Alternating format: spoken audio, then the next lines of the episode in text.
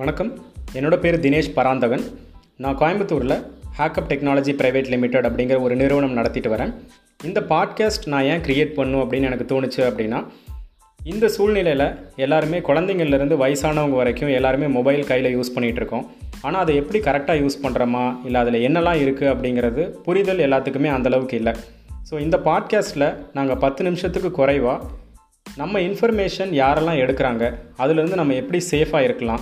Suppose நம்ம ஃபோட்டோஸை வேறு எங்கேயாவது போட்டாங்க அப்படின்னா அதை என்ன டெலீட் பண்ணுறக்கு இல்லை வந்து அதை கம்ப்ளைண்ட் பண்ணுறக்கு அதில் என்ன வழிமுறைகள் இருக்குது அதை எப்படி பின்பற்றலாம்?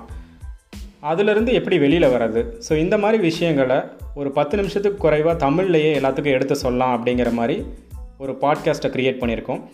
இது உங்களுக்கு பிடிச்சிருக்கு அப்படின்னா நீங்கள் இதை கேளுங்கள் உங்கள் ஃப்ரெண்ட்ஸுக்கு ஷேர் பண்ணுங்கள் அதே மாதிரி உங்களுக்கு இது ரிலேட்டடாக ஏதாவது டவுட்ஸோ இல்லை இது இருந்தால் எங்களுக்கு இன்னும் கொஞ்சம் பெட்டராக இருக்கும் அப்படின்னு நீங்கள் ஃபீல் பண்ணிங்கன்னா அதையும் சொல்லுங்கள் நாங்கள் அந்த அப்டேட்ஸையும் இந்த கண்டென்ட்டில் நாங்கள் கொண்டு வரோம்.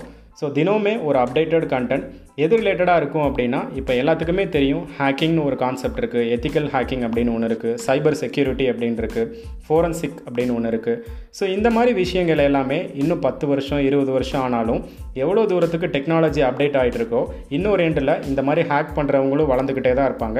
ஸோ அதை செக்யூர் பண்ணிக்க வேண்டியது நம்மளோட கடமை. ஏன்னா நீங்கள் எல்லாருமே வந்து வேறு வேறு டெக்னாலஜி யூஸ் பண்ணியிருக்கலாம் இல்லை வேறு வேறு ஃபீல்டில் இருக்கலாம். மேபி ஒருத்தர் சிவிலில் இருக்கலாம் மெக்கானிக்கலில் இருக்கலாம் இல்லை ஹவுஸ் ஒய்ஃபாக இருக்கலாம்.